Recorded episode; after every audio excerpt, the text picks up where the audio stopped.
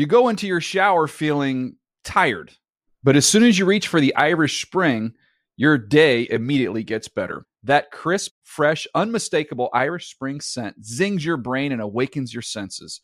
So when you finally emerge from the shower, 37 minutes later, because you pay the water bill so you can stay in there as long as you want, you're ready to take on the day and smell great doing it. Irish Spring Body Wash and Bar Soap. Fresh, green, Irish. Shop now at a store near you. Getting ready to take on spring? Make your first move with the reliable performance and power of STIHL battery tools.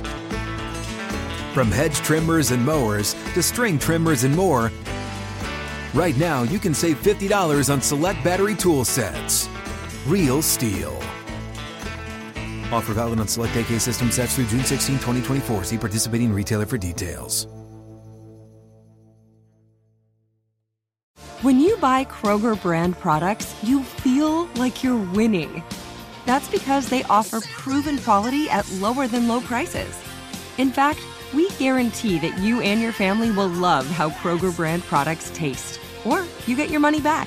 So next time you're shopping for the family, look for delicious Kroger brand products because they'll make you all feel like you're winning. Shop now, in store, or online. Kroger, fresh for everyone. The Around the NFL podcast will own you on the dance floor. Welcome back to another edition of the Around the NFL podcast. My name is Dan Hanzus, and I am joined by a room filled with heroes Marc Sessler, Chris Wesseling, and Gregg Rosenthal. What's up, boys? Hey, Dan. That opening is just a bold-faced lie. What are you saying? We're What? not heroes? Oh, I I am quite possibly the worst dancer in, Oh. in L.A., and I imagine you, none of you three looks like a great Listen. dancer. First of all, you- looks can be deceiving. Hey, wrong about that. In my younger years, when I was a college student in Boston, and it was very big to go to clubs and go hip hop dancing, uh, I wasn't bad. I wasn't. I'm not going to say I'm a great dancer, but I can, you know, I've- move a little bit. Y- your move, usually in this room at least, maybe that's not a good indication, is just putting your arms up, kind of like Friday Night Lights. Yeah. Uh, the wife. Also, like Move. Fraggle Rock.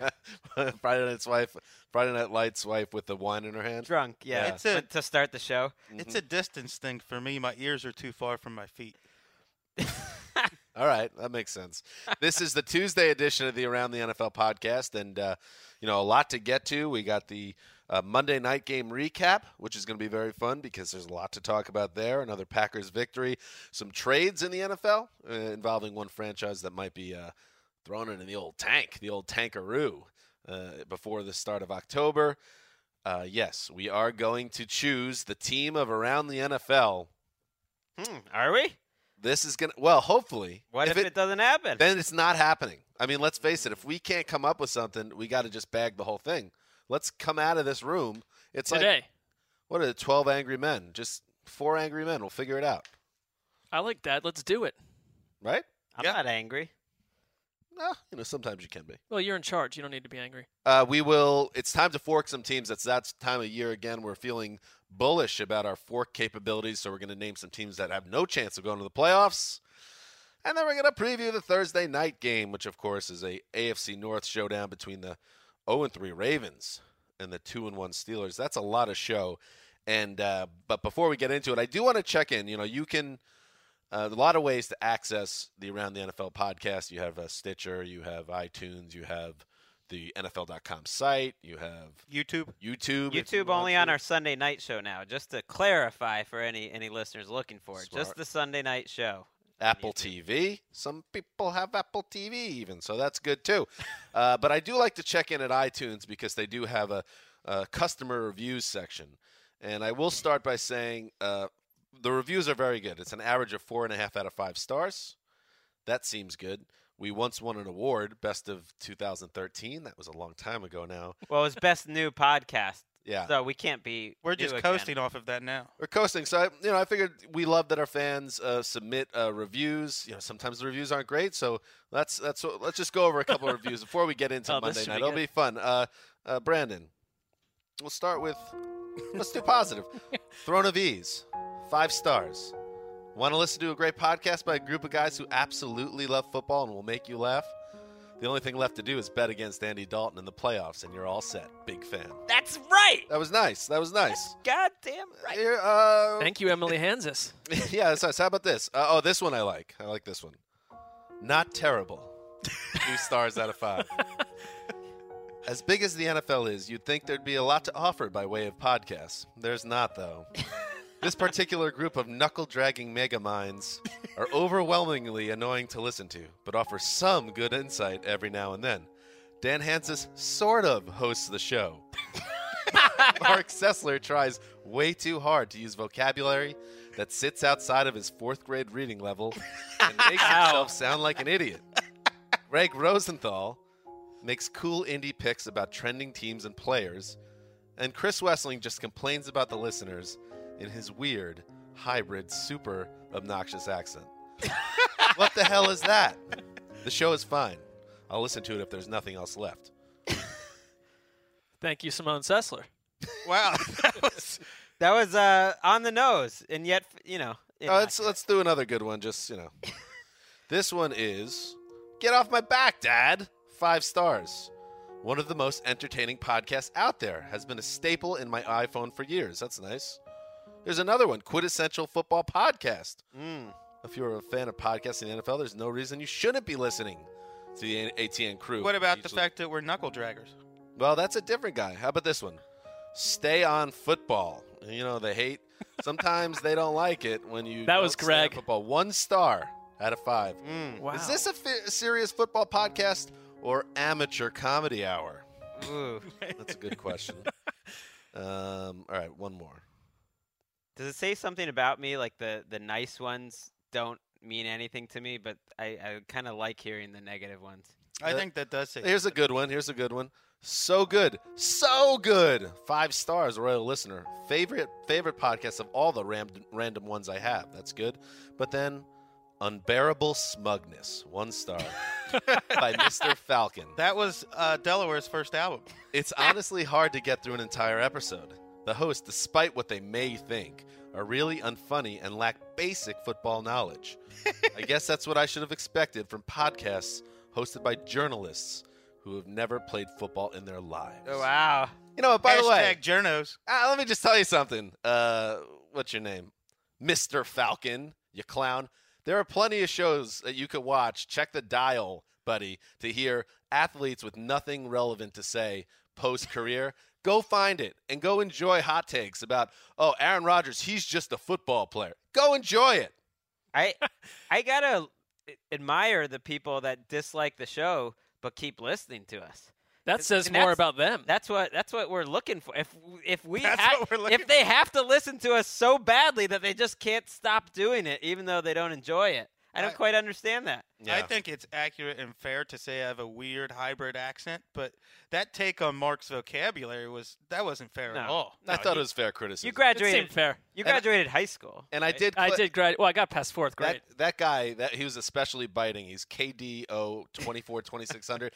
I did just out of curiosity. I clicked in to see his other reviews, and while we didn't get a good review, he did have a nice re- review of Ice Age Village, a game. Addicted, five stars. Love it, but need more opportunities to earn acorns. Mm. You're a loser. so All right. Well, you know. let's you know keep it real. You're a loser. All right, that's it. Well, listen, no one said I handle criticism well. No. Well, I think you know it was bold of you to read the negatives along with the positives. I thought they were much more interesting. All I want to read more And our and our listeners should you know chime in too. It helps. Listen, yes, there are good reviews, more, many more good reviews than bad reviews, but this is a good way to keep, you know, keep y- y- on even ground. You don't want to go floating away, big old head out of the building. Hey, uh, Brandon, our last week with Brandon, how you doing, bud? I'm good. Good. How are you? I'm good. Are you getting a little, A little misty-eyed? little misty-eyed now? Uh, I, no, not yet. Thursday. You're young though, because you have a lot of opportunity ahead of you, no matter what happens here. Oh, I appreciate that. That's good. All right, let's do some news. You got it. Yeah, okay. well, this is going to hurt like a mother. Am I the only one that didn't know that's from? I have no idea what it's from. It's from The Office. That's what I thought. Michael Scott's taking the last day. Oh, There we go. All right, there All we right, go. late period office. I All like right, it. there though. we go. Nicely done. All right, very well done. All right, let's uh let's start with the Monday night football game. Where Aaron Rodgers del- delivered another Aaron Rodgers performance, five touchdowns, no interceptions, threw over 300 yards, a 38 28 win over the Chiefs in Lambeau Field. Uh, this was a game uh, that was not as close as the final score indicates. It, you know, it was, I believe, 31 7 at one point. Uh, James ja- James Jones went off. He has revitalized 100 yards plus and a touchdown. Randall Cobb had three touchdowns. Uh, no Jordy Nelson, no problem for the Packers offense. 38 28. And uh, Wes, you wrote up the piece on NFL.com, or What We Learned, which I, I heartily endorse. Everyone should check it out. This was just more magic from Aaron Rodgers. It was. I think what we're seeing this year is just that he's raised the art of quarterbacking. He has raised his game to a new level. We knew about the arm talent, which is the best in the NFL and among the best we've ever seen. We know about his athleticism, his capability, his scrambling, his decision making. And then he's got this new thing that he's doing this year where he's just reliably almost getting defenses to jump off sides and attacking them for big plays or quick snapping defenses to get 12 men on the field calls and still attacking for big plays. And it's a lethal part of his game now. Well, he's so consistent right now. This was a game he didn't have the wow plays that he often does, and yet he'll just cut you up anyways. He'll he'll have the subtle plays where I mean he is the best in the league at just creating extra time to make what on paper isn't that tough of a throw, but the setup to it is very difficult. The footwork it takes and getting space to make the throw. He is the best at doing that. I mean, this is a game where he can have 333 yards and five touchdowns, and I can think that might have been the third best game he had this year. Like that that's how good he is. He didn't need to be any better because he's so good before the snap, like a Tom Brady or a Peyton Manning. I had like the rare chance to just sit at home and watch it on the iPad with no interruptions and Mm. nothing I had to do on the side. And I, I asked Wes this morning when I came in because uh, you know we don't get to watch the games that close when they're happening in, in full length time. And listening to him operate with the center, the way they had the directional mic, you could hear Rodgers pre-snap talking to center. All right, boy, who you got? Who you got? What's up, boys? Who you got? And then the center was like, "I got 90. I got 90." It's like, "Sounds good. Sounds good." I mean, it was like all this like Mark, pre-snap talk. football Well, no, it, because you don't see that out of a lot of quarterbacks, and I think that Rodgers, especially the 12 men thing that he got them out twice, he outcoached Andy Reid from the field. And you look at bad teams, Pointing at you, you you could go like the Browns, for instance. I don't think can't think of one quarterback performance, one game where a quarterback did what Rodgers did last That year. was that was your text Not last one night. Was when, when was the last time the Browns had a, a quarterback that that would be quick enough to pull that off? And When's the the, last is time anyone hit your a answer is quarterback? just about never, never. The craziest never. thing for me watching the game, and it was it was so fun to watch Rodgers, which w- makes what we'll talk about a little bit later about some um, advanced metrics grading about Rodgers' performance all the stranger. But um, the fact that he uh, didn't even the Chiefs, you got to give him some credit. They actually got to him a little bit in terms of uh, rushing the passer. They made some plays. They almost had an interception. They stripped him at one point. It got called back. Uh, it wasn't like the Chiefs didn't show up on defense, and yet you look at the final score and you look at his stats and you look the way he controlled the game. Even with Kansas City showing up, in my opinion, it still wasn't even close to good enough against a guy at that level. But there were plays too where they did about just as much as you could ask from a couple of pass rushers, and he, with eyes in the back of his head, and we've seen it a million times, pivots, dances around, floats across the field, and completes a pass to someone that no one else saw. I mean, Right. Well, that was amazing. my that was my takeaway from the Seahawks game was that the Seahawks defense played a good game. They were the Seahawks defense in that game. They pressured him. They were outstanding with their pressure the whole game. The biggest plays against them were perfect passes that were impossible to stop and great catches by his receivers who have done a fantastic job this year without Jordy Nelson. They might not get as open as they used to, but his receivers are making plays for him. Yeah, he loses Davante Adams, he loses Jordy Nelson, he loses Andrew Quarless, and he keeps on going. Like there's in in the the intelligence to attack Marcus Cooper. Jamell Jamell Fleming Fleming had been the Chiefs' weak spot at nickel. They bring in Marcus Cooper. He attacks him right away. Two big penalties and the touchdown to Ty Montgomery. Then Tyvon Branch, their safety, has to play bad. Cobb in the slot, and he attacks that matchup. And it's something that maybe um, you know, people grading the game might not see and might not give him credit for, but you have to give him credit for it. That's part of quarterbacking. before we get into the, the PFF, what do, what do we think about the Chiefs? Because you know, you said they showed up, and and I hear you on some level, but on the other hand, it it's why we haven't been excited, or why I'm annoyed that the Chiefs were on in primetime twice. They were bare, they were just supporting actors in the Aaron Rodgers and Packers show. The game was over quickly. They have these star players like Houston and Charles and Travis Kelce, and yet they're just That's so un- fair. they're so uninspiring That's to watch. fair, though, the game is over after three name- quarters. I know they came back. List the teams in that spot on Monday night at Lambeau Field with Aaron Rodgers healthy and at the height of his powers, where that's a competitive game right now. I don't care about very what I don't care about what time That's the a game is. good The Bears were competitive in week one. That's a good point, but this game was the quintessential example of why the Andy Reid, Alex Smith formula doesn't add up to wins in big games because that two minute drill before the half Yes. was embarrassing and frustrating and everything you need to know about the Andy Reid, Alex Smith combination. They didn't attack down the Didn't field. they run like a 17 play drive? How, yeah, how about that at the end of the game when they needed to score quickly? In theory, it looks better on the scoreboard. Well, that's because the Packers let you take a 17 play drive that took up five minutes in the fourth quarter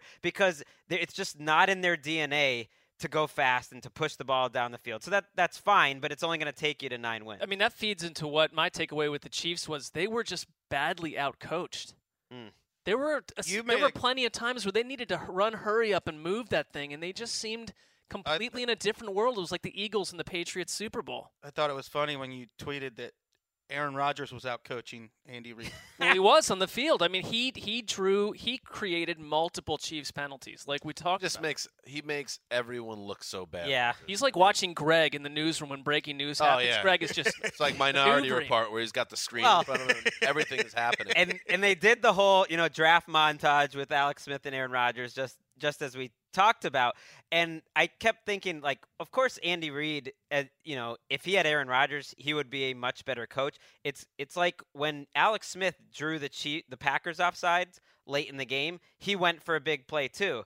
I don't know if you remember that play and he, and he was intercepted and they kept the ball. But when Aaron Rodgers pulls the other team offsides he goes for the big play and he gets the touchdown because he's Aaron Rodgers. So the so the Chiefs got rid of that drought, which had become the most notorious stat Did you that- know? since Week 13 of two thir- two- 2013. No touchdowns to wide receivers, but an even more ignominious stat. This is just crazy to me. 62 consecutive games without a two-minute drill touchdown. that was What? mentioned during that game, and that is ridiculous. The broadcast crew mentioned that, and they showed the clip, and I just thought that is unbelievable. Now, Alex Smith and Andy Reid are only responsible for half of those games, but it just goes to show you how badly the Chiefs have been quarterbacked. All right, and now let's talk about that PFF um, ra- rating of Aaron Rodgers' game. He had five touchdowns, no picks, 333 passing yards, at 138.5 passer rating, and yet he got a negative grade by PFF. And PFF, for those that don't know, is a um, analytics site that that we at the Around the NFL and many other people refer to often. It's a really good research tool. But this got a lot of buzz on the internet on Tuesday morning because it was so out of whack. And uh, Wes, I know you must have something to say about this. You went after some of the writers, Wes. I didn't. I don't think I did go after them. Okay. I'm not angry about it. I'm embarrassed for them. I really am because they put out great work, and I know how hard they work. I love their metrics, but their grades are flawed. It's a grading system that is inherently flawed, and it depends on what the person doing the grading sees and values. And they don't value what I value, and I don't think they value what other and other astute analysts and coaches value. well, it just belies common sense to look at him have a point zero, negative point zero. They graded last night's game as one of the worst games of his of his last five years. Well, they, they're saying, and I think this is fair, that you have to count the play where he held onto the ball forever and fumbled. Right, but and, how and much do get you it back. count it? Do you count that as minus one or No. minus zero point? Right. I, I'm saying it, it doesn't add up that they don't count anything pre snap. They say that's intangibles. Like deciding where to go with the ball to them is intangibles. They're only counting post snap. So Which that, makes the grade useless. which should be listed at the top of the rankings, I guess, because if you're grading Peyton Manning for the last five years only post snap, how is that Peyton Manning? Because Right. that, that's where all the magic is. I, I I considered having somebody from PFF on, but I felt like it was going to become a bloodbath if that happened. But I just will say It would have been. Ben Stockwell, who's one of the writers, uh, offered a blog post explaining himself. And Greg, you mentioned uh, the the intangible aspect where they say they tried not to factor that factor that in, and then he added that the three Randall Cobb touchdown passes, uh, while you know, good job for the points, they weren't hard passes necessarily. That's fine. I, Like, I that makes so sense to me. he- He they were trying to, much expl- and they're also seeing, even though it was a negative grade, this may, maybe speaks to something they might have to get together in a room and fix this as well. That's not a bad game if it's a negative score, so that's a little misleading. because it was barely negative. It was like a C. Yeah, but, but, that's he had still a bad though, right? in the It's first just- game against the Bears. Sorry. He had a rating of seven, Yeah. positive. Well, so was it that much different than that I game? thought Is he his that much first worse? game of the year was his best game of the year, but this was anybody, a casual fan can see watching this game. It was a great performance, and if their grading system can't figure out how to measure that, then Well- it's then it's a mess. To, to their defense, everyone keeps calling it advanced metrics and advanced statistics. What they do is scouting. It- the, the- putting the numbers on it is where everyone gets carried away and confused, I think. And, I- and it is confusing to me, too, because all they're doing is evaluating each play. It has nothing to do with statistics. I mean, all they're doing is giving a plus score and a minus score, and that's what scouts it, do on every. but it adds up to metrics when you've got hurries and not- yards after contact. It has nothing to do with like advanced statistics, though. That that it just seems like a weird misnomer. It's a totally subject er, er, I- subjective the the subjective part is, is the reason why you end up with a with a minus 0.3 grade for Rodgers, When anyone with you know two eyes can see it, It- was a great In their game. defense, I do think you could watch the three Aaron Rodgers games this year and make that evaluation. This was actually the third least impressive game, but that's just speaking to how unbelievable he was. Right. They also evaluated as less impressive than Nick Foles' performance. That's and outrageous. Blake Bortles. That's Dan and I are actually at the cozy having beers at this point. We're not. We, we've I mean, just if stepped we, out if of we this could turn two-person Wes conversation. and Greg loose to talk football analytics and scouting, we'd be here all day. But we got to move on. Is that okay? Yes. All right, let's Please do it. Let's talk a trade in the NFL. Jared Allen uh, was obviously not a good fit when John Fox came into power in Chicago, uh, playing in a three-four, and now he's he was stuck on a bad Bears team. So what happens? They do the guy a favor. It seems like they trade him to the Carolina Panthers. The Panthers will send a 2016 sixth round pick to Chicago. It sounds like the Bears are also going to assume a lot of the salary that Jared Allen was owned owed. So now the Panthers get a veteran pass rusher. It's unknown how much he has left in the tank, but it's a borderline Hall of Fame candidate uh, with, uh, I believe, over 100 career sacks. And the Bears, obviously, in going in a different direction, uh, uh, totally. They also traded Jon Bostic, a linebacker, to the Patriots uh, for a 2016 late round pick. So the Bears at 0 3 seem to be uh, packing it in right now. Well, the first one, uh, Jared Allen, I, I would give credit to the Bears GM Ryan Pace. It's a classy move. A- and I think it should help them lure free agents in the future. That you that a guy like Jared Allen, who's the active sack leader and respected around the league, he's not going to have to sit there and, and deal with a dumpster fire all year. You you find actively find a, a contender for him to play on. But that's I reading between the lines of some of the reports. I think that's basically could because he was they foresaw that becoming a problem. That they didn't necessarily like him being there when they saw no long term future for him, and they wanted to get snaps. well, it's something players. So that- Jared Allen mentioned in August. Right. It ma- and it makes total sense. He's at a new position, all that. The money thing that you mentioned, Dan, is is the amazing part about it. They were forced to give him eleven and a half guaranteed million dollars in March because the previous GM had, you know, guaranteed that. So they gave him all that money and the Panthers get a starter. Even if Jared Allen's not great anymore, he's a league average starter at this point. They get a starter for no money the rest of the year. It's not that the Bears are, you know, paying his money. He's only due a million dollars this year, so they owe him about eight hundred thousand. 82K. So they owe him. They get a starter for that cheap and basically nothing, which is Well, great this for is- Carolina. One of the reasons why bad teams stay bad. They have regime changes every couple of years, and every time you change your scheme, a guy like Jared Allen, like you mentioned, they have to pay him ten million dollars because they had signed him for a for a th- four three defense. I think it's interesting that this coaching staff is talking about scheme fit, and it's it's it speaks to long term planning when you're ready to get rid of Bostic, especially as a young player, and not shipped him over. I'm not sure this coaching staff's going to be here that long if they continue the season the way it is, because there's nothing to like. They're last in the league in points allowed per game. Well, you you have to have some buy-in from ownership, I believe. That hey, can we get rid of these old players that didn't fit and y- that you that you get a couple years because that's why they're in gonna- this situation. I was going to say, how much can you hang on? I know John Fox isn't a favorite in this room, but he inherited a, ba- a bad roster and a terrible situation right at the top of the offense with Jay Cutler. This is not a one-year project. You would think they're, they'd be smart enough to give this regime a couple of But, years. but why are you waiting till September 29th?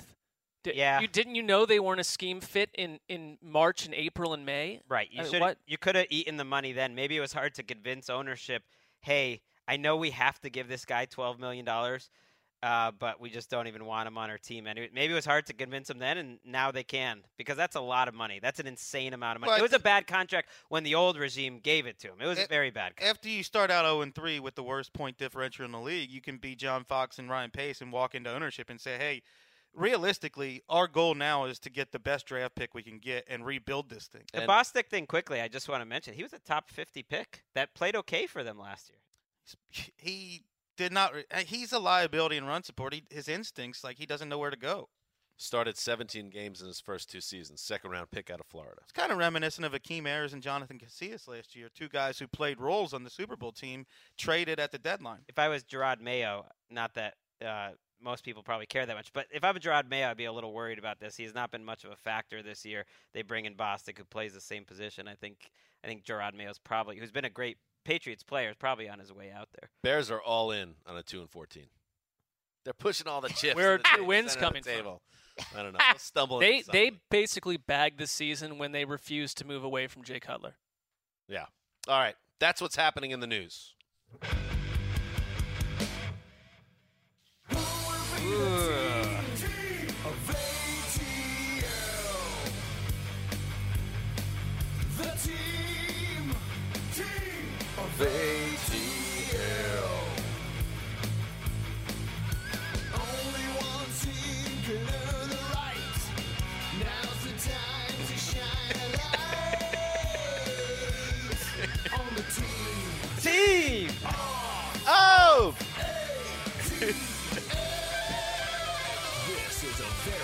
Special honor.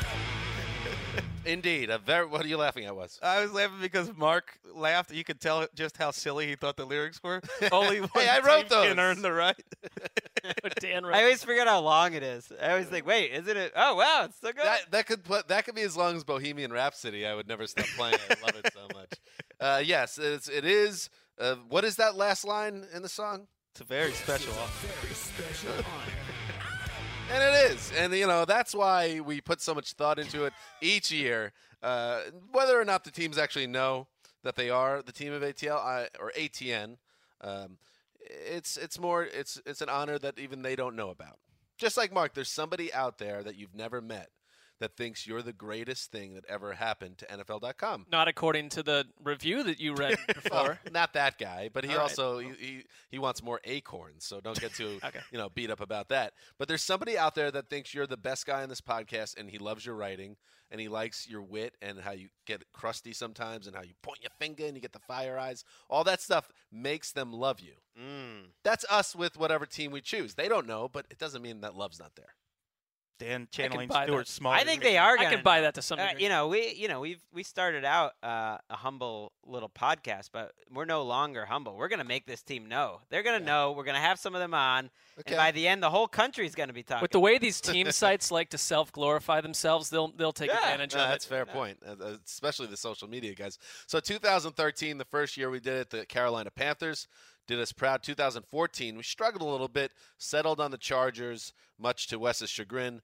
Uh, they were okay. They were in the mix till the end of the season. They put up some exciting games, but listen, uh, no one's going to say the Chargers will be the ultimate team of ATL, uh, the 2014 edition, which takes us to 2015, and it's time to decide because if you take it too much longer, then it's like, what are you even here for? That's what we did last year. you jabronis. Just make a decision.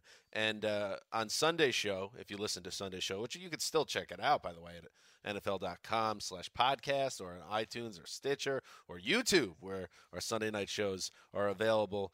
Uh, we talked about how the Cardinals were right on the precipice, a team that we almost picked last year. And this year, we got three yes votes from uh, Greg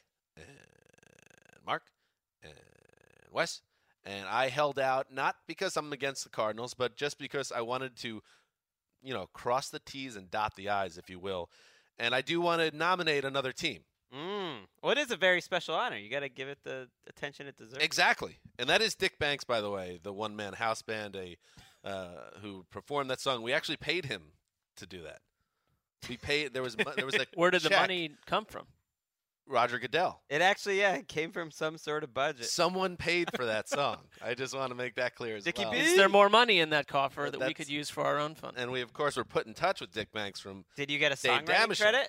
Uh, I listen. I haven't Any gotten a money? royalty check yet, but I'm hoping it eventually lands in my mailbox. So thank you to Sheck for putting us in touch with Dick Banks. Uh, and Greg, you and I were on the Sheck show on Tuesday morning, so you could check us out there too. All right, now, all right. So the Cardinals are obviously a finalist, and we can get into that a little later. I'm going to just nominate, uh, formally nominate the Atlanta Falcons, and I'll give a quick um, uh, resume, if you will, and then we'll talk about it. And uh, Wes, you have to promise me to have an open mind here. Okay. Okay. The Falcons are 3 0. We know that. That's great. Great start. A team, after languishing under Mike Smith in those final years, one of the most boring teams, get a total facelift under new uh, new coaching. 3 and 0, averaging 29.7 points a game. This is a team that puts up points. If you if you're a guy that likes scoring, you like the scoring. Falcons they're going to score points. They're second in the league in passing. So yes, there's a lot of action going on there. 14th in rushing. They used to be an albatross when it comes to rushing the football. They got two nice little players in the backfield there, as we saw They run the ball. this past week. So they had a, a balanced offense. Julio Jones. We talk about oh, guy, we like to watch this team. How could you not like to watch Julio Jones? He's A good. historical talent, and he's on pace for a historic season. Um, Matt Ryan. Now, I bring up Matt Ryan because I consider Matt Ryan, and Gregg, I think you agree, a QB in need of more love. When you talk about who are the quarterbacks, everyone's always talking up is the best in football. Matt Ryan is, in, to me, the top five conversation at quarterback, and we don't hear that enough. And finally, Dan Quinn, uh, around the NFL favorite. I know Wes and Marc both had nice personal interactions with Quinn. uh, I believe at the combine or at the Super Bowl. What Super Bowl, right? At the Super Bowl. The Super Bowl. Yes, and uh, left you with a nice taste in your mouth by the bald, handsome, goateed Dan Quinn, and a nice name, by the way. And the Jets' second choice as head coach. So I, I think about that as well. Probably would have been the Jets' head coach if the Seahawks didn't go to the Super Bowl. He was the Browns' top choice, and they didn't want to wait Yeah, for I him. Yeah, I thought the thought was he was their first choice. Yep, and then they went to the Super Bowl. So who knows? History could have played out dis- differently. That is the resume for the Atlanta Falcons. Your thoughts, guys? I would quickly vote yes. For, I think you're going to have a tough time getting four across, but I would quickly vote yes for what you mentioned. Uh, also, Kyle Shanahan, I think, is one of my favorite coordinators. Who Hmm. you just see what what happened in Cleveland since he's left. Big problems, and I think that he's completely changed the running game in Atlanta. They were very they annoyed me last year because it was Matt Ryan and Julio Jones and nothing else, and they're a little more balanced this season. I think Quinn. We like Quinn. I would vote yes without any hesitation, even though they're a dome team. Don't care. I'm willing to bend off that. Well, the dome team thing doesn't bother me generally. The malaise of their fandom has bothered me over the years at some points. I think they're going to be getting into this team. I would I would hope so. Uh, one thing I really like about the Falcons in terms of wanting to watch them each week, some teams just get in entertaining games. And the Falcons are one of those teams. And I think those are often teams that are weighted towards the offense, which this team is going to be. You you watch the three Falcons games this year, they've all been entertaining. I mean, the Monday night game was great. The Giants game was back and forth, big comeback win, and the Cowboys game was another big comeback win. So they've got they've got that little extra juice. That's well said. Something. Wes. Well, I, I'm inclined to like the Falcons. I spent eight years in Georgia. I treasure that time. Julio Jones is one of my favorite players since he's entered the league. Vic Beasley is already one of the most fun pass rushers to watch. Vic. Mm-hmm. Dan Quinn, like you said, one of my favorite coaches. Uh, but I'm voting no because there can only be one team of ATL, and that's the Cardinals. Woo! Well, I mean, For that what- to me doesn't count necessarily as a reason why to vote against them. I know because you have a team you already in love with. The team of ATL is a lark for you. Mm. I have Listen, to. I judge this That's totally on. unfair and baseless, Wes. It is a lark. You're not going to sit here and watch game film of the Falcons every week. I will every week if this happens. I do not believe you for a second. I I promise. see that happen. Jesus, I promise, I will. Look, this, Oh. to me, this is about when I get He home went to the top after a 13 hour Sunday at work. When I get home and I want to go to sleep or watch Casablanca or something, what Okay. game do I turn on just Humble because, brag? even though I have nothing, no fumes left in the tank, who's inspiring me to watch Game Pass that night? Yeah. And it's the Cardinals, easily.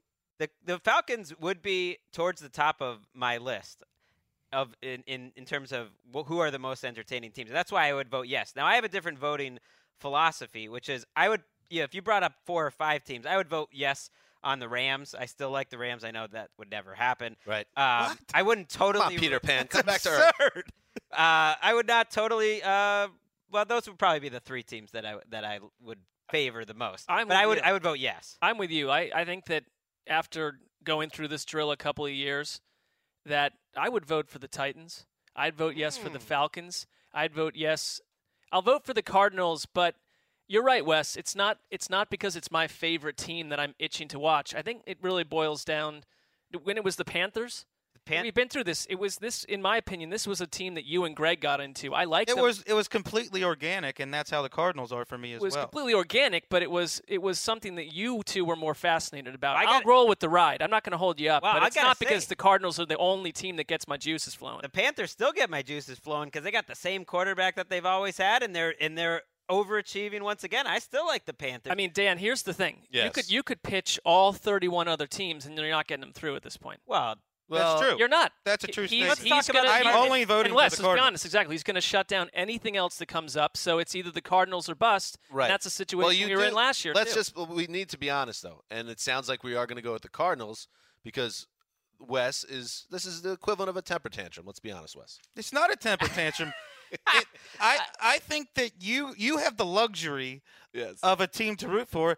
The team of ATL means something way different to you than it does to me. That's why I, I- don't think it's the team of ATL. It's the team of West. And I don't say that in a negative way. It's thing. just it's Look, not we- about us. I would vote to get rid of it because I don't think that we can come to a we can't come to a mutual respect here No. on, on I would agree. I don't like being cast as the evil person No, here it's when not I evil. feel like I have the right attitude. I, I I agree. I think West does have the right attitude in terms of this conversation today, which is Falcons and Cardinals. Because to me, the Cardinals are the more entertaining team. They are exciting. I love their coach. I love John Brown. I love the Carson Palmer story that he has a chance to finally have a team around. I even they've made me like Chris Johnson this year. That's fun. Like everything about them that they're a downtrodden franchise. We all love them in this room last year. So when it comes down to it, there can only be one team, and and I think the Cardinals are the best team of the teams we're talking Now- about. They are the best option. Hear me out on this, Wes.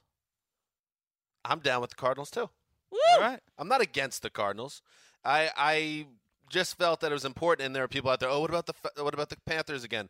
You know, enjoy beating teams that are combined one and eight through three weeks. We'll see what happens. We'll see where your record's at after week 17. Nice start. I like you, Cam Newton, but you're not in the mix. And to me, it was the Falcons that jumped out. But I'm not going to stop. I'm not going to stop uh, stop down here and like not let this happen just because I want the Falcons that bad. Because it doesn't matter that much to me. I think the Cardinals are a fun team. They're great. watch. Let me Um, right. yes. Wes. let me try to explain this in a different way. Yes. The Falcons are attractive. If it, to me, you you are in love with the Jets. Marc's in love with the Browns. Well, Gregg, you know, he's kind of I don't I don't know if I'd call it love anymore. who knows?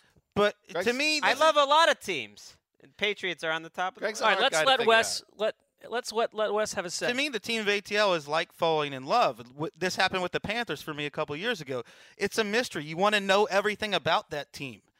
It's like when you have a favorite song and you you have to play it a hundred times because there are nuances in that song you have to get to know and you want to unwrap them. That's how I feel about the Cardinals. I don't feel that way about the Falcons. You seem confident about the ways of love when it comes to football teams. I've fallen in love several times in my life. I know how it works. Hmm. Ooh. Well, then I'm fine with that. I again, I'm I'm with you. I like the Cardinals. I actually went back last night because I was I don't want to jump on a team that just goes 14 and 2. That's not really for me what the team of ATL is about. I'd like a team that's a little bit more in the middle where you've got to kind of root for them. They're a little bit more the underdog. That's not going to happen this year. That's They're not the fine. favorite. What if They're what if we division. saw what if we saw the Cardinals as a team that was going to be 14 and 2 before everyone else saw that they were going to be 14 and 2? well, we can say that, but they're 3 and oh. 0. Right. Right, we're- but I we're- wanted them to beat a team of ATL in week one. But I don't Alright, even. well, I don't care when about everybody record. was giving the division. That to wasn't really my point, but fair enough. I but even right now, people would still think that the Seahawks are the favorite in the division, and I think Wes is. Uh, well, we're not picking a team to be ahead of everyone exactly. else, I right? think Is the that, definition not what we're of, doing of liking the team and wanting to watch them is the perfect definition, and the Cardinals fit that for me. Whether they're whether they're we're a year ahead or not, we all liked them last year too, and and I like that that they are a downtrodden franchise. They're so disrespected,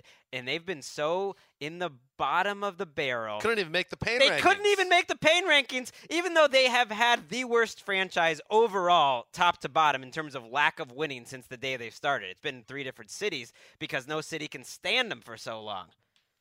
Well, I He can appreciate stand. Gregg trying to drum up some enthusiasm for this, so let's. I'm not Right, so trying to drum it up. It's wildly Listen, genuine. no, that's you, very You're not excited about it at all, but I'm totally Here's excited. the thing. I love the card. I think it's just I'm just saying we if Wes can opine about why he wants this, we all have different viewpoints. Right, And, I and, I don't that's feel why I the would- same way about That's it. why I would fine. vote to get rid of team of 18 NFL. I'd be fine with that. too. that is crazy. I won't stand. I would think. I think the segment has. I vote know, no on eliminating the team of ATL. It's run its course. We don't. We all have different, you know, MOs here, and I don't think it's worth like being attacked over it. All right. Well, you know, we're not trying to hurt anybody's feelings here. Well, I just like you know, I want something out of the team that you and Marc don't want. No, And that's I'm fine, you. but I don't think- I, I don't want to. I don't want to have to force you guys into No. something that you You're don't want Let me, let me not. give you one promise. I will promise you, Wes, that once this becomes official, I'm all in. You won't hear me talking about, oh, we should have went with the Falcons. I'm all in. We go with the Cardinals. I'm in on the Cardinals, and let's have some fun.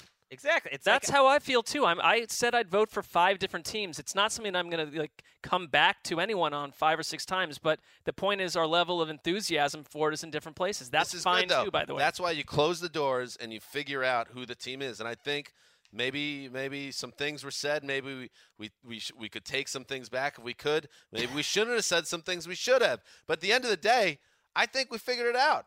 I think the Arizona Cardinals are the 2015 team of around the NFL. Wow. There you go. See? Well, anything worth having has to. You have to go through trouble for it, and that- Right. that, was like ten minutes of turmoil. I guess it'll. It's got to be valuable if you have to go think through that. think of uh, you know having a baby. That's not very easy, and yet what it's comes easy out? for you to say. Yes. What comes out? A beautiful little child. It's an excellent analogy. Gregg went through the fire on that one. lest anyone think that our uh, debates are are not genuine, like we're you know there's a any Skip Bayless element. Hell no, that was real debate. Yeah. that was real. R E A L. And the Cardinals are the team around the NFL. So congratulations, Cardinals. Uh, if someone tells you, uh, you'll probably be very confused.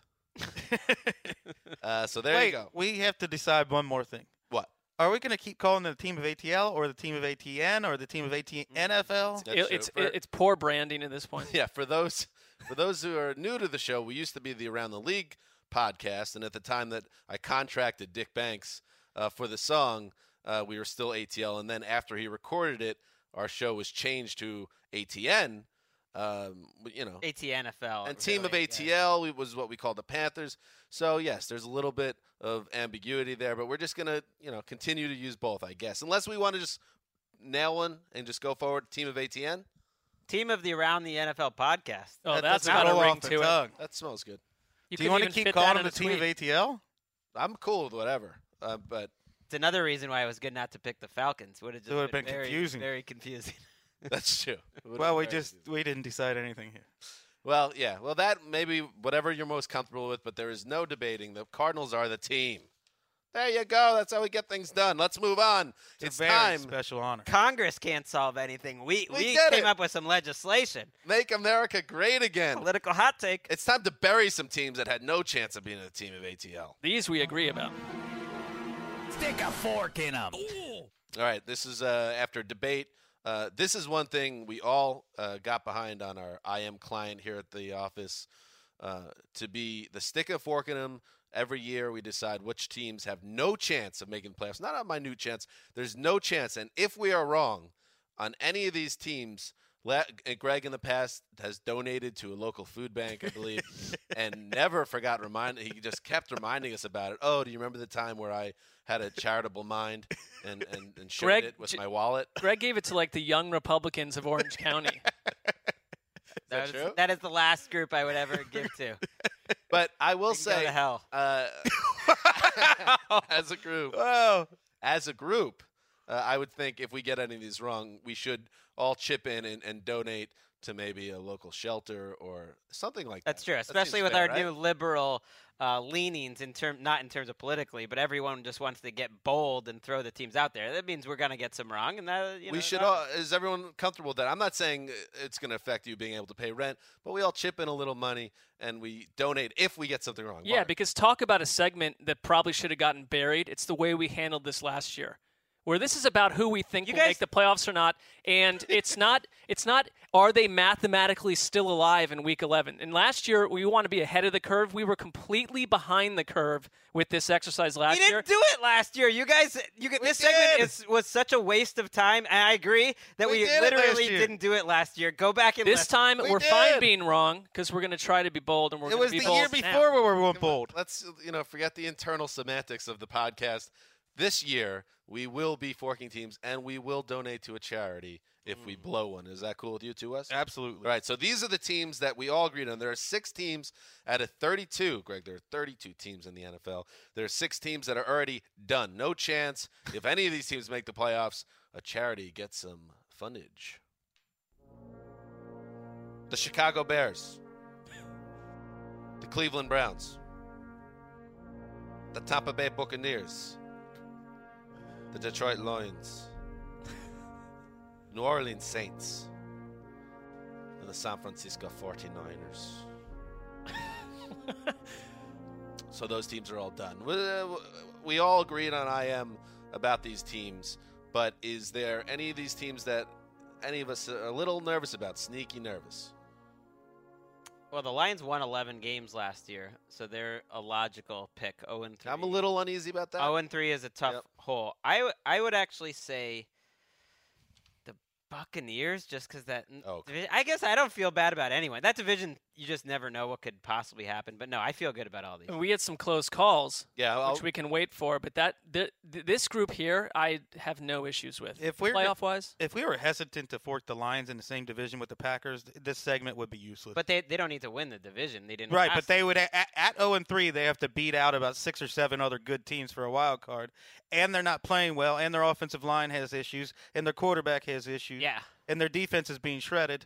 Fork them. I I- if I could take if I had to pick one of these teams that would be the most likely, I take back my answer. It, it would definitely be the 49ers because the 49ers have played 3 games and they're a team I don't think we know I know they've been terrible the last couple weeks, talk about a team in a tough division. but they're yeah, they're, not getting past the they're Seahawks in a and tough Cardinals. division, but it just wouldn't shock me. Wait, you have the Rams with the second best record in this division. I'm just saying they have pieces on their team. They've played great one of 3 what are those pieces? They have good I think they have a decent front seven. I think they have Their front good seven running got shredded the past two weeks. By the way, well, we just put them the in the Lions, grave. So the Lions, they are 0 3 at Seahawks next week. That's 0 4. They also have two more games against the Packers. They'd be lucky to win one of those. So you, there's really you, you you doom yourself when you start 0 3. Yeah. No team has made the playoffs since 98 when that's happened. So here are some close calls. Teams that got either, you know, two or three votes, uh, but it has to be unanimous for us to fork. Raiders, Jaguars, Texans, Redskins, and I included the Ravens here because none of us uh, nominated them, but they are 0 3, so they deserve a place on the close call list.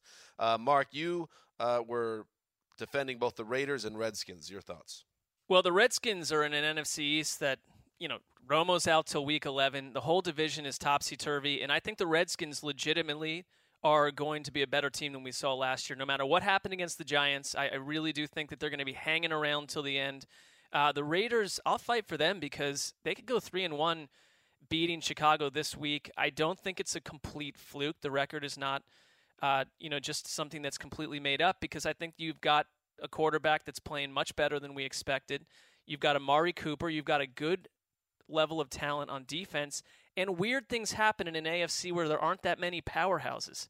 I could see them going right to the end and being kind of frisky, and I don't want to rule them out yet. Let the record show. I went to the mat for the Raiders here. They're a little frisky. Who knows what they're going to be the rest of the year? Yeah, and the Redskins, to me, their Week Two game against the Rams was the most complete game any hmm. NFC East team has played this year. I I agree, but you guys were just talking about getting bold, and I was thinking, well, what's bolder than forking a team with a winning record? You're not going to have too many chances. I did not. That's yeah. fair. And I did not. you guys were just bold. Let's get bold. It's like, I don't, that's do I never think the Raiders have a legitimate chance to make the playoffs? No. So never I'm make too with it. much. So uh, you would have forked it today. Yeah, I, I'm the one that suggested. I mean, the Thursday night game was so ugly to me, and I don't even know if the Dolphins are any good. They might be a total train wreck, which is another one of their wins. So I don't. Yeah, I would have forked them too, but I get it. And uh, Wes, you also you. I held off on the Texans because I just the division is still weird. I don't know what we're going to get from the Colts. I'd and fork them now. Yeah, I'd fork them in a heartbeat. Yeah, they might have they the have- worst quarterback situation in the league. Maybe they might, but they also have J.J. Watt and Arian Foster's coming back, and it's a bad division. So I'm not quite ready on that. And Wes, you were in defense of the Jaguars. Well, just because I would, if it's between the Jaguars and the Texans, to me, easily take the Texans, Mm. fork the Texans because they don't have a quarterback. The Jaguars might have a quarterback. I mean, in reality, we should probably have almost every forkable team done within the next four or five weeks tops. Yeah, we should move. Right? We should know who the pl- we should be bold enough to not be yeah, doing this in pre- week 11. It's predicting essentially. It's not saying, you know, that they have no chance. Obviously, most of the AFC South is going to have a chance until we see that one of the that the Colts could possibly pull away, which no one is expecting at this point. All right, so there you go. Those are the six teams that are done for. We will track this closely, and uh, I'm sure there's going to be at least one team out of this uh, group that might make us sweat a little bit, but that's usually how these things work out.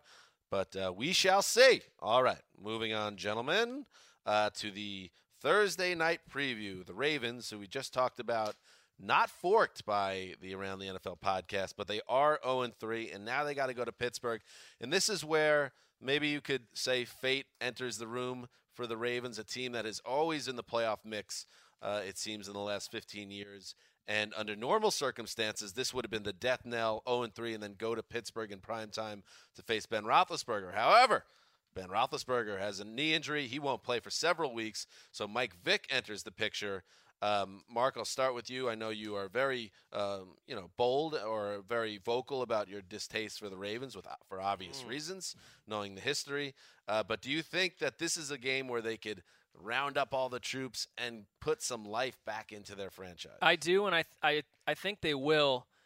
I mean, the the Big Ben injury is uh unfortunate for Pittsburgh, but for the Ravens, it might be the thing that if they are going to get back into this race, sort of save their season because I think Mike Vick is very vulnerable and can be, you know, gotten to. And the Ravens have plenty of deficiencies, but they got to get back on the board at some point. And and so I wouldn't fork them this week because I think they're going to win this game.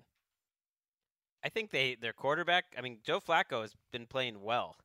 Steve Smith is playing very well. They haven't been a terrible team, but when you think of the Ravens, you think of playmakers on defense. Who who is their playmaker right now on defense? I mean, Jimmy Smith, they thought was going to be good. Jimmy Smith is getting torched by great receivers, but he's getting torched. So if he's not really a number one cornerback, the rest of that secondary is bad. When you have guys like when Lawrence Guy is making the most plays from your defense, that's a problem. They don't have anyone that sticks out to you. Can I just say, because Marc, you mentioned um, the reason why you didn't fork them is because you think they'll win. I mean, I would think if, especially we were just talking about the stick of forking them series that we want to be bold this year. We have to all be picking the Ravens this week because they wouldn't come back from zero and four, right? Wes.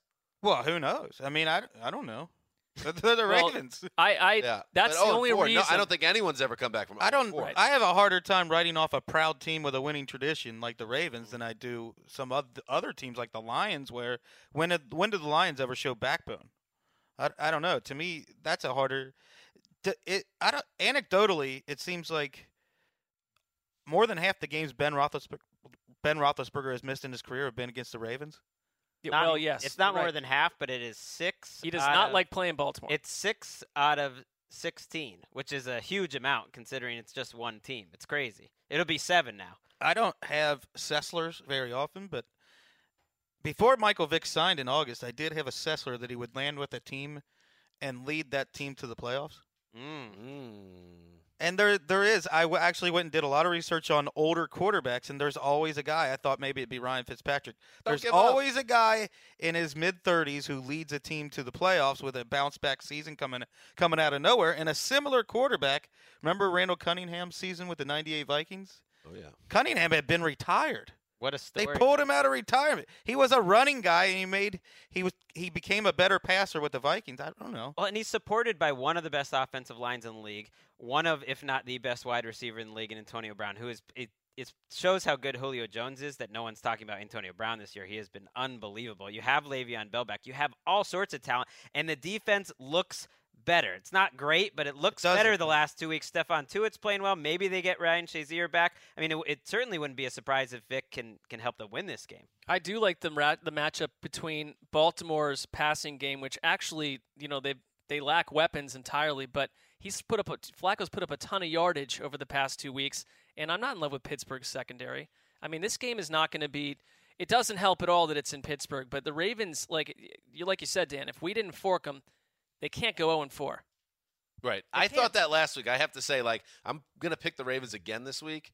Uh, but the reason I picked them last week against the Bengals is because I was like, oh well, there's no way they'll start 0 and 3 in their own building. So now my confidence is shaken about doubling down on this. Like Wes said, like a proud franchise with a winning tradition.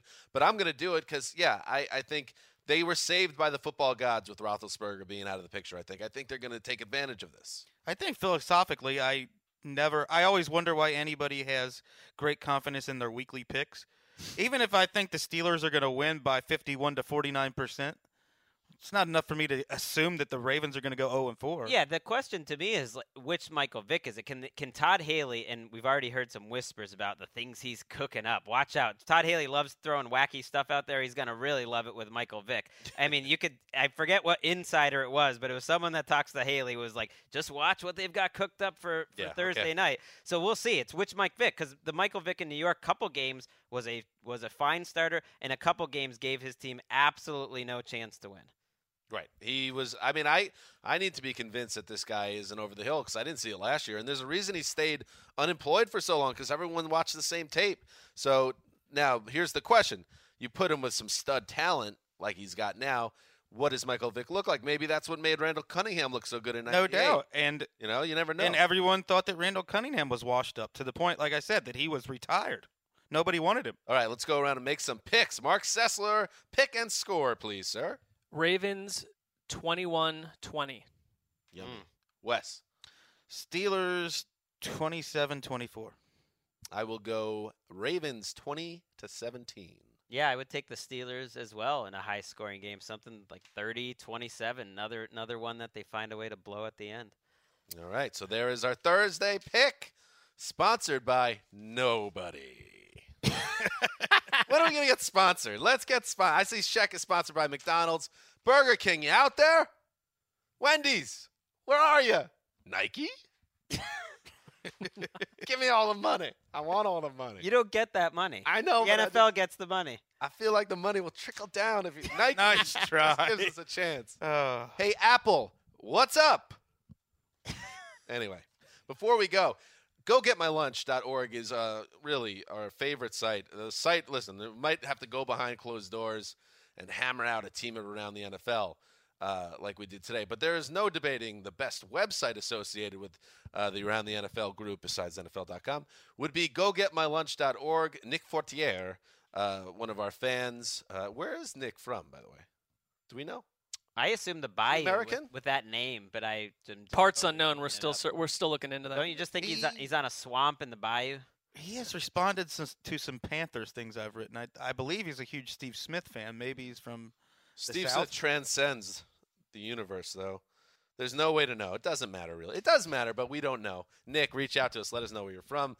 Anyway, his site, gogetmylunch.org, has all our sandwich propositions. It has other fun things associated with the show. And also, just latest, just uploaded or added to the site last week, a soundboard. So before we go, uh, the Irishman, Brandon McGinnis, uh, if you can share some of uh, you know the greatest hits off the gogetmylunch.org soundboard for around the NFL. Let's hear some. This better be a flamethrower that ends broadcast radio. This be- That one's called Flamethrower. How about another one? What is that? That's Lovie Smith's hot butt. That's a solid one. I like that one. What else we got? I speak Spanish. Yeah. Colleen Wolfe dropping some Spanish. Keep rolling.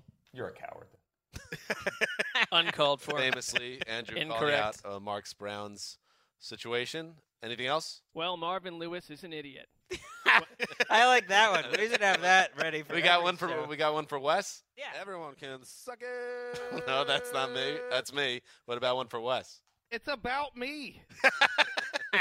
So check that out. Those Appropriate. good. Nick Fortier uh, from Parts Unknown. Go get my lunch.org. All right. That's it. So what did we what did we accomplish today? We accomplished a lot. We chose a team. We chose a team of ATL, the Arizona Cardinals. Congratulations, guys! Proud lineage. Uh, Panthers in 2013, the Chargers in 2014, and now the Cardinals in 2015. So what does it mean? If anyone's curious, what does it all mean? I'm not sure. I don't know. I guess we just get we mention it a lot that they're the team of ATL. That's usually how it works out, right? We Yeah. we root them on. Yeah, we, root sup- for them. We, We, want them support to win. them. We uh we do. Who knows? Maybe Until we'll they inevitably merchandise. crumble in the postseason. Carson Palmer d- disappears somehow, and then some uh, jabroni backup foils them again.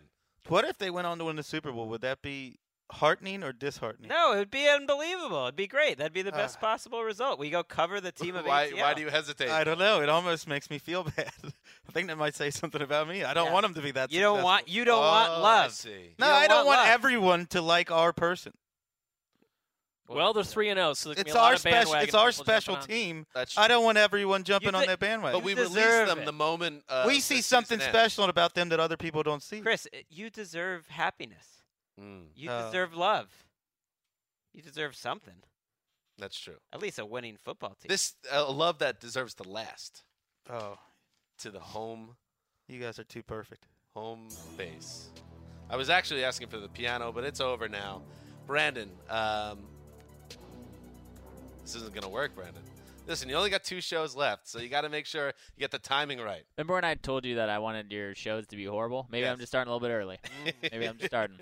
Uh, Brandon's got one more show left, so we're excited uh, to have one more show with the great Irishman. So that's it for Tuesday's edition of the Around the NFL podcast. We'll be back Thursday uh, night uh, with our Thursday recap and Friday um, and all the games on Sunday. Until then, this is Dan Hanzus signing off for the Quiet Storm, the Mailman, the Boss. Until then.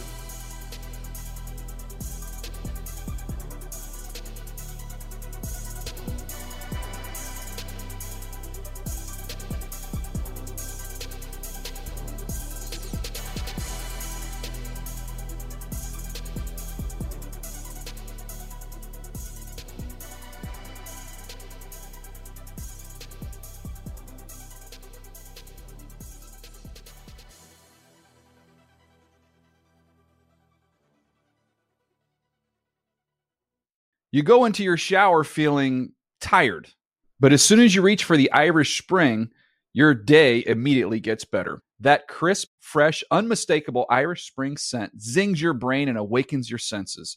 So when you finally emerge from the shower, 37 minutes later, because you pay the water bill so you can stay in there as long as you want, you're ready to take on the day and smell great doing it. Irish Spring Body Wash and Bar Soap. Fresh, green, Irish. Shop now at a store near you. Getting ready to take on spring? Make your first move with the reliable performance and power of STIHL battery tools. From hedge trimmers and mowers to string trimmers and more, right now you can save $50 on select battery tool sets. Real STIHL. Offer valid on select AK system sets through June 16, 2024. See participating retailer for details. Open a limited time 11 month certificate at Kemba Financial Credit Union. At 5.25% APY, it's more than triple the national average, plus, it's a safe and secure way to grow your money. Visit your local branch or kemba.org slash CD for details. Offer expires May 31st, 2024. APY equals annual percentage yield. Restrictions apply. $500 minimum and $250,000 maximum deposit. Advantage status required. Comparison based on Bankrate average. Federally insured by NCUA.